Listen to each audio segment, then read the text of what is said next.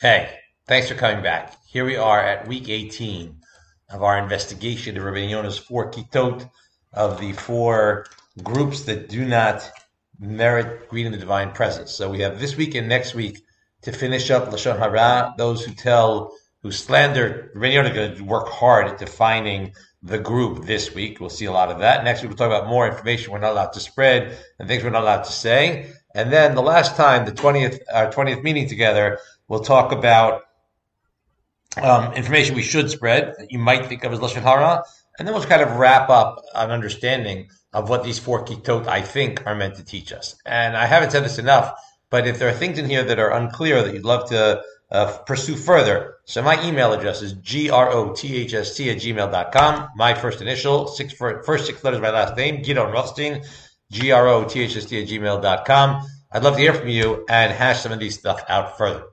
Last time, we were talking about negative information. We spoke about negative information that was false, negative information that was true, right? Those were all Lashon Hara. That was obvious. Rabbi is going to, um, is going to expand our sense of what counts as Lashon Hara. remember, counts as Lashon Hara not just just the fact that it is or isn't uh, information we shouldn't spread, but even more so, whether it counts to be among those people who do not merit reading the divine presence, which is, it seems like in his uh, construction of the third shar, the worst punishment that one could receive.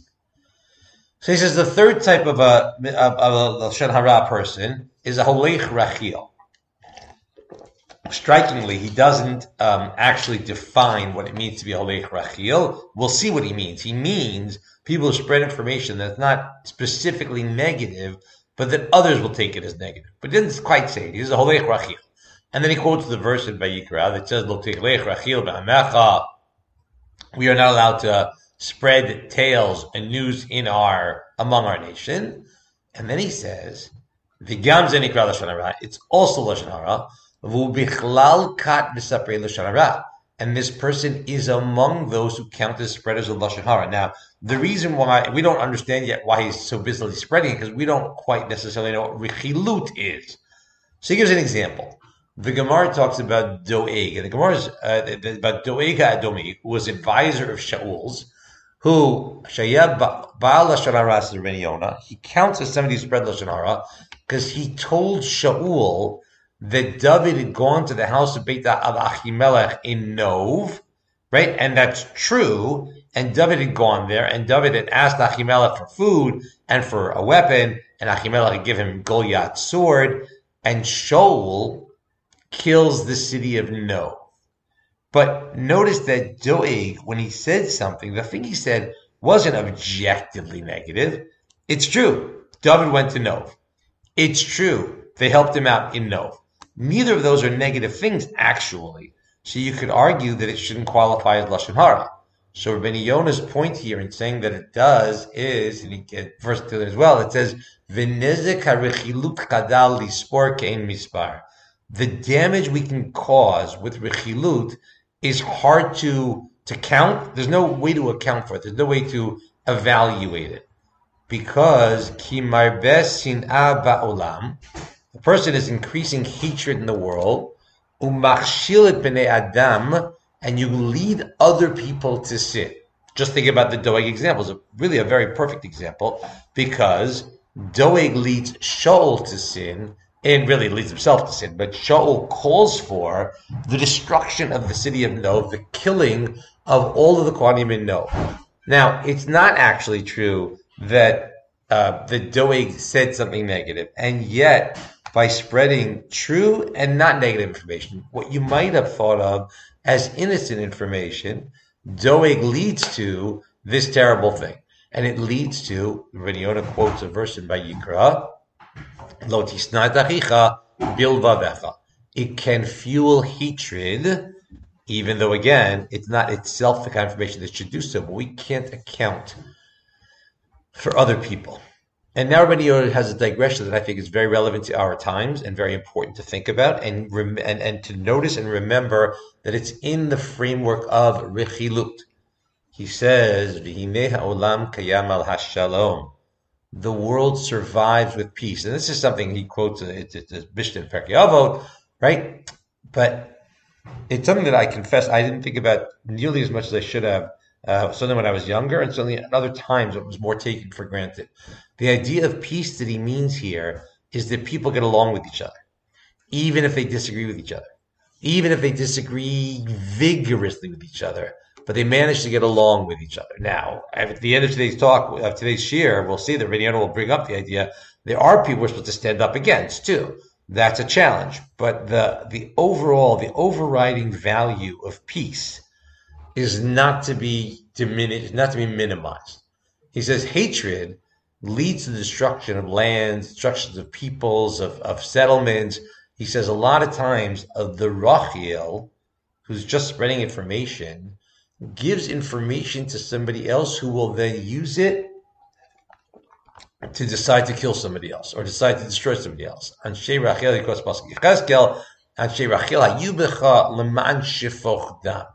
The people are just spreading information among you, and it's going to lead to killing. Meaning, really, what's supposed to happen is you hear information, might annoy you, might upset you. You can talk about it, you can not talk about it, you can be upset with each other, but unfortunately, it, it gets worse. And he quotes Yerushalmi in Peah, where, where the Chazal say that Rechilut is is is the, it's called a triple language because it kills three people: the person who says it, the person who accepts it, and the person about whom it was said. Like the issue with Doeg, right? Doeg just spread any. So Rabbi Yonah in paragraph two twenty three says that the Gemara in Niddah says about Rechilut, even though you can't accept it and you can't hate somebody because of it, but and this is one of the kickers, but you shouldn't completely ignore it either because it might be true and therefore it might affect you and it might be information that you need and that will uh, shape how you act in the world. So that, and then the Gemara and the, the and Peah as well says, draws a comparison. It says the generation of Shaul, they would go to war, they would lose the generation of Achav. Remember, Achav is the king in the time of Eliyahu and Elisha a little bit, and he's a terrible king, and his wife is terrible, and they worship idols, and they do all these terrible things. They kill innocent people. They do all these terrible things. When they went to war, they used to win. Why is that? The Yerushalmi says, I think it's a very important lesson for us to try to remember, and I think we live in a time. So I live a little bit in America, a little bit in Israel. I, I made Aliyah, and I am happy that I live in Israel. I also in America. In both places, I think many, many people have forgotten this, especially people who are otherwise striving for the kinds of values that we should strive for. The generation of Shaul, who by and large kept the Torah is the idea, but they would tattle on each other. They didn't worry about each other. They didn't care for each other. And since they were willing to bear tales against each other, like Doeg and also like the Zifim, the Zifim people also, David is hiding among them, and they go to Shaul or hiding in the desert, and they go to Shaul and they say, "Oh, David's here," right? So that idea, taking information that need not now the the, the, the challenge here, and it's not not a challenge, it is a challenge. The challenge here is you can imagine the Zifim telling themselves, you can imagine Doeg telling himself, "I don't understand."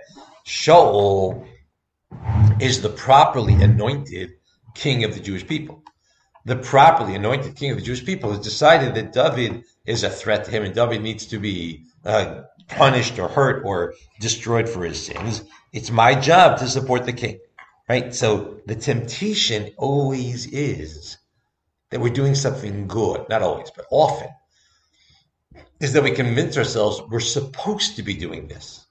Everybody Yonah is taking the position they should have known and I think the reason they should have known, but I, I, didn't live through it. So I'm not judging them. I'm just trying to understand Rabbi Yonah's judgment of them. I believe it's tradition's judgment of them, is that it should have been known that Shaul wasn't fully himself. And that Shaul's fixation on David was A, unjustified, and B, perhaps not really coming out of, of, a, of, a, of a well thought out place. And therefore, and this is, I think, what David says to Avner at some point. Wow, because he, took, he, he berates Avner for not having protected the king properly. I think the theory is that when you have a king who's not acting as the king should, so there's not really a, a, a, um, an idea of rebellion in Jewish tradition, as far as I can tell. But the idea that you don't obey the king on those issues, I think is clear. So I think Rabbi is saying that Doeg and the Zifim, people of Zif, had ample reason to know they should not be participating in this. They should not be cooperating with this. Certainly not should be fostering this.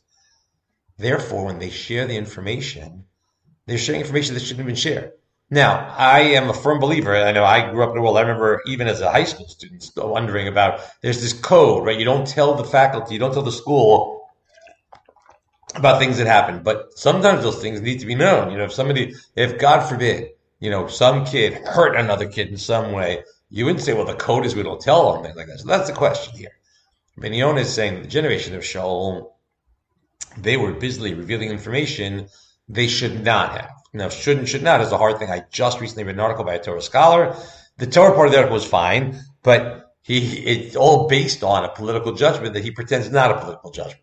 So it, it ruins the whole article to begin with. He starts the article by saying, you know, if this was politically true, then I wouldn't even bother writing the article. But clearly it's not, so therefore this. And it reminded me many years ago, I saw a video back when I used to watch, you know, videos in a video machine.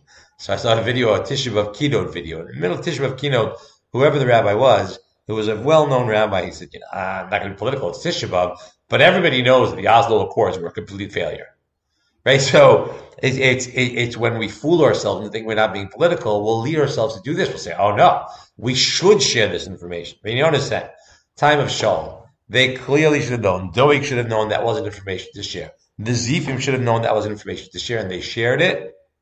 And that was true, he thinks, of the that not he that the the Yerushalmi and Peah is saying that was true of the generation, and because of that, they would go to war, and Hashem would not help them win. They would go to war and they would lose at the war. That's what he's saying. Even though otherwise they were largely good, they were largely doing what they were supposed to as opposed to Doro Shel Achav Lo Hayu Bahem Dilotorin, but the, in the generation of Achav, they didn't share. Now, you could say they just kept all kinds of secrets, meaning, I don't think any of us think it would be good if the mafia, if there is such a thing, right, if the Cosa Nostra in the, in the storybooks, right, if they keep secrets and so therefore people get killed and nobody knows who killed them and nobody knows where the bodies are buried, I don't think we mean that. I don't think Rabbi Yonah means that. The Rabbi Yonah means that there's information that we should all know shouldn't be shared. There's no reason to share it. And therefore, so the generation of Achav, they wouldn't share it. How do you know? Because Achav or Izebel goes chasing after Nevi'im. Right? Izebel wants to kill all the prophets. So she's chasing after them. Ovadia hides them. He hides a hundred prophets and he feeds them and he supports them. And later on, he says that to Elio, and he says, you know, you, you got to say you can't hurt me because I'm trying to be a good guy. But the point of the Yerushalmi is that nobody told Izebel. Right? Izebel wants to find Izebel wants to find the prophet. Nobody tells him. Shaul wants to find David. People tell him. That's the difference. And because of that, when they went to war, they would win.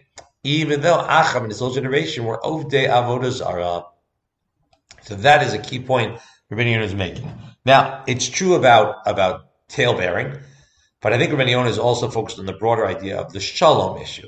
And I think this is a very important, you know, in democracies today, I just think more and more, certainly America, certainly Israel, there's, and I think this is unfortunately two sided. And I think one side has borne more of the brunt of it for a while, and therefore they're probably trying to, uh, they're, not, they're trying to get back to the middle, they think, but they're really trying to go further, and they're leading to a great deal of internal conflict. And I think that the value is supposed to be from every side of the puzzle. I'm not saying who's right and who's wrong. There's lots of times when the people I think are wrong are, however, more invested in a civil society. And in that sense, they're more right. So I think the idea that Yonah is bringing about from talebearing and Rechilut is the idea that as we speak, we shouldn't be revealing information that fuels hatred, that fuels other people deciding that so and so can't be trusted. So this, because what we want is a working society and a society in which we care for each other as members of a joint society. And then within that, we'll disagree about things, sometimes vigorously. Sometimes we'll think that other people are doing the wrong thing. But remember, they have to be doing the wrong thing and knowing and deliberately doing the wrong thing to be wrong. Anyway, complicated. Let's go on to Yonah. Because he says,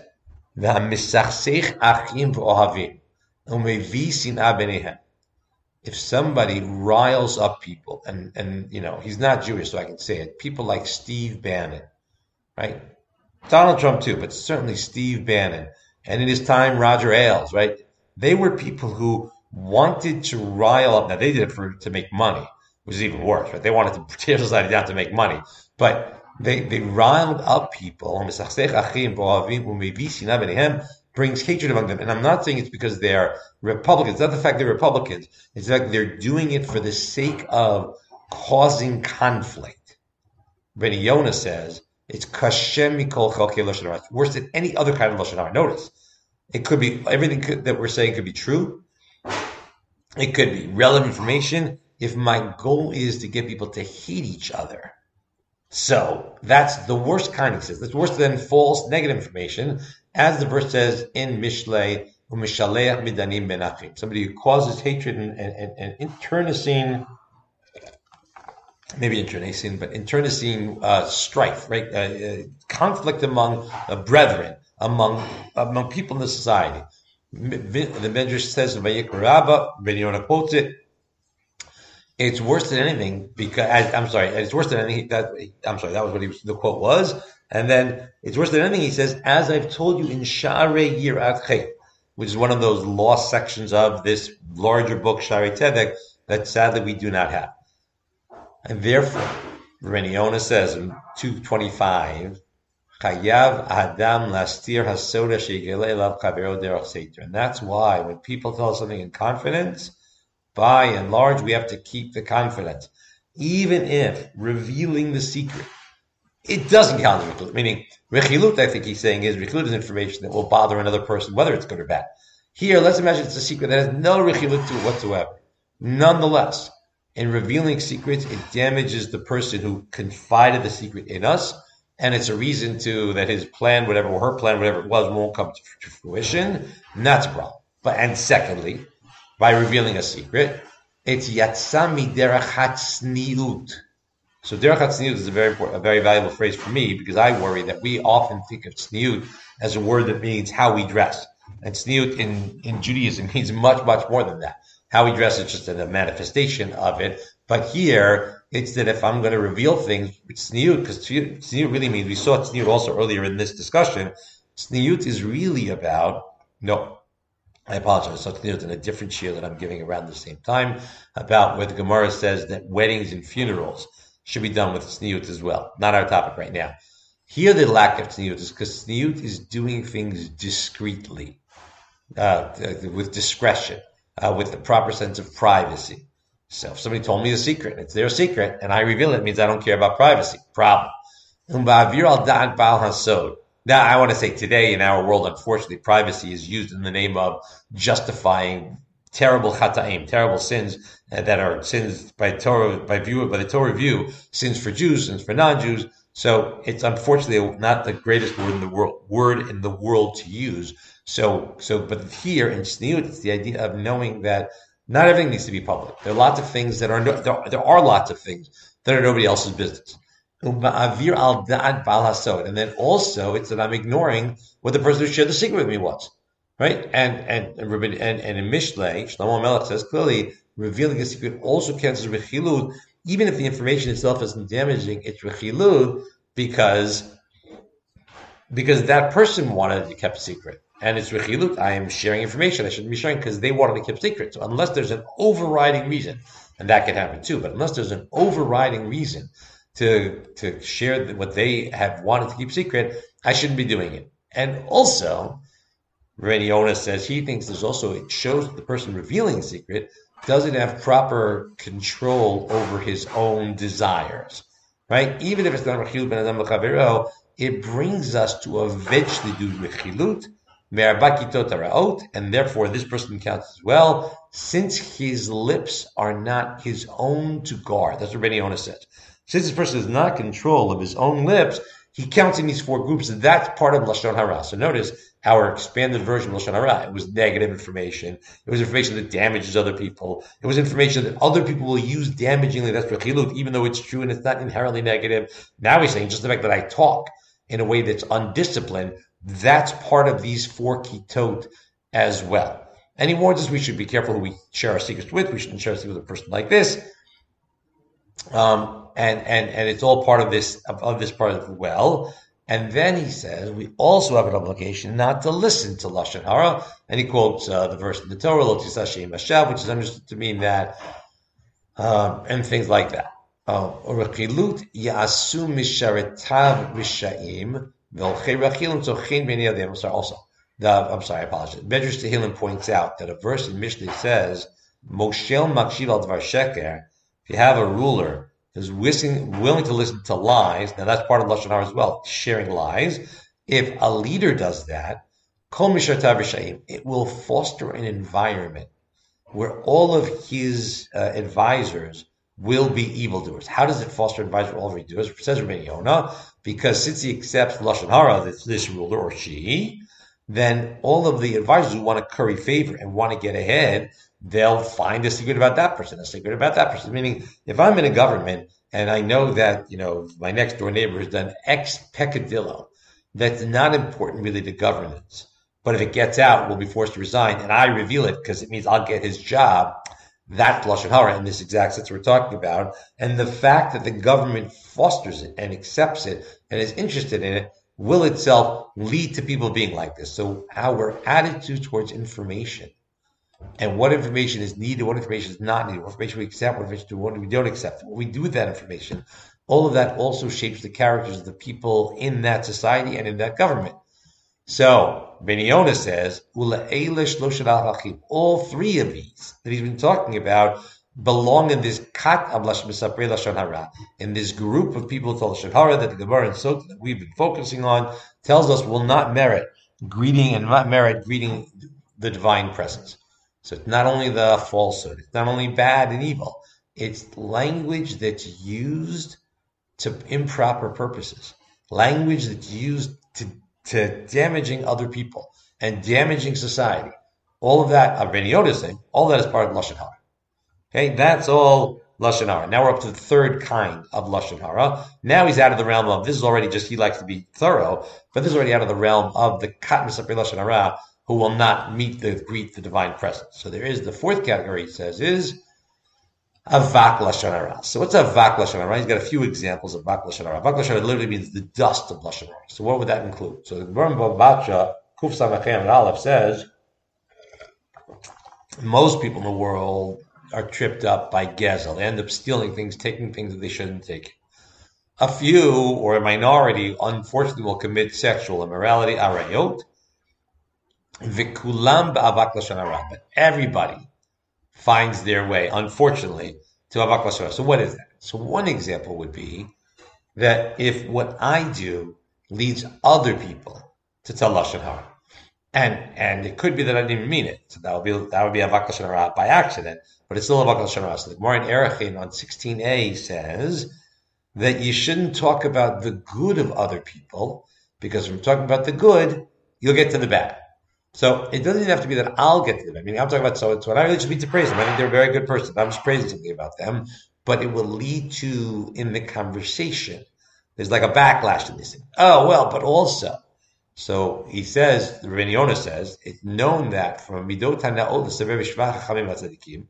when it comes to you know Torah scholars, wise people, righteous people, we think there's a deep value in praising them. Pasuk in Mishlei 25, 27 says, kavod. Looking into their honor and how great they are is an honor because it teaches the rest of us how to behave better and, and, and be better and, and act better. So that's a very deep value. We said one of the things that makes a person an avila, an evildoer, so he doesn't understand the world properly, is that they don't talk about uh, the good people and praise them, right? So that's an important thing. The Rambam in, in the Pirish Mishnah, the commentary of the Mishnah, says that one of the forms of speech that is uh, is an obligation should be done as much as possible is praising good people and the right kinds of people and knowing who to praise. Which, by the way, just if you allow me one more digression of my own, which by the way is a challenge though, because a lot of people, I've heard people praise people who are seem to be good, and I think personally might not be as good as they seem to be. So it's not my job to speak up exactly for these reasons. But if they end up praising somebody you shouldn't be surprised. so that's a challenge. So we have to be careful who we praise. But anybody who's good and doing the right thing and, and a model for other people should be praised. So what's what's the what is the Gemara of Bava Batra talking about? If it says lashon avak lashon hara, or sorry, the Gemara in Erechin talking about, if it says the avak lashon hara is uh, speaking good about a person. So Reniona says you can't speak good about a person. Uh, you should only speak good about a person in small groups. and one person with another person, but not in a large group, and not with many people there, unless you know that nobody in that group has, for some reason, a hatred or a jealousy of the person. Because if, let's imagine, I'm going to praise somebody who's good, very good, and we praise him in front of a thousand people, there might be somebody there who has some beef with that person and would then, you know, turn to and say, ah, oh, I know that guy. It's not so great, blah, blah, blah.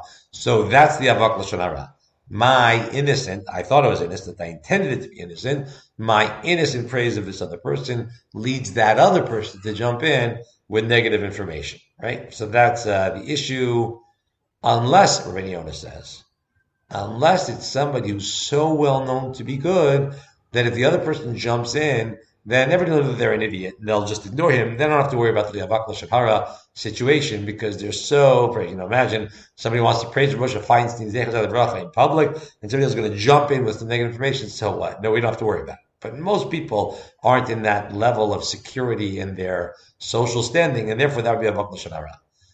In 227, Rabbi says, here's another example of Avak Lashon Hara. Earlier in that Gemara in Erchin, it talks about um, somebody saying, "Oh, you need coals? Go to so and so's house. They always have a fire burning because they're they're roasting meat all the time." Now, the time of the Gemara, roasting meat was a very expensive proposition. Very expensive proposition. Very expensive proposition. So if somebody roasting meat all the time, what you're saying is they're extravagant, they're gluttonous, right? But you're not saying it. You're just saying, oh, you want some coals, you want some fire, they have fire. That's a lashon I'm not really saying the negative thing, and I don't put it in a negative context, but I'm slipping it in there. Another example along the same lines is the pasuk in Mishlei 27 says, "If I praise somebody else too publicly and too loudly, it can be seen as a curse." And the Gemara Erkin says, "Let's imagine I went to somebody's house as a guest." And I come back and I say, "Oh, that was the best night ever! I got, you know, satin sheets and the food was great." So what's going to happen? Everybody's going to try to get there. So that's a lashon not in the sense that I'm saying something negative about them, but I might be causing them damage with my seemingly innocent positive words. So that's also examples of this. And now, as the last piece of today's discussion, next time we'll get up into Nivelut Tapet. There's just ways we shouldn't talk. It's not quite the Hara. It's ways we shouldn't talk. We'll talk about that. That'll be our focus next time. So for the last piece of this time, Ben Yonah says, V'ata, he I want you to be careful. You got to pay attention to what I'm about to tell you.